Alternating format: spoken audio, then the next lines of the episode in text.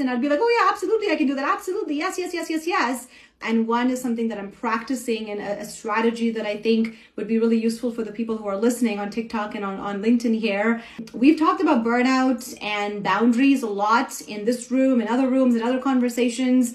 And when it comes to communication styles, um, I know a lot of us who are these high achievers and the people pleasers, we're the first ones to say yes and yes, I'll do it. Yes, I'm happy to do it. The yes comes more naturally to us and we have a hard time saying no. Uh, it's so nice to step back and I've had to learn to do that myself is to say something as simple as, can I think about it and get back to you? It's a really easy statement to say, but I had a really hard time saying that because I'll think about it and get back to you is totally valid and something that we should appreciate, you know, learning from the folks who are a little bit shy, who are who have different communication styles, but also being assertive with our own communication styles in the workplace. You may have probably heard this um, uh, the saying of the canary in the coal mine in the in the burnout space for you. We don't want employees going to work and come back stressed and burnt out and ill. After my workshop, I actually had someone come to me and say, "What did you mean by that on that slide?" Uh, it wasn't clear to me because I've never heard it. It's not something that I know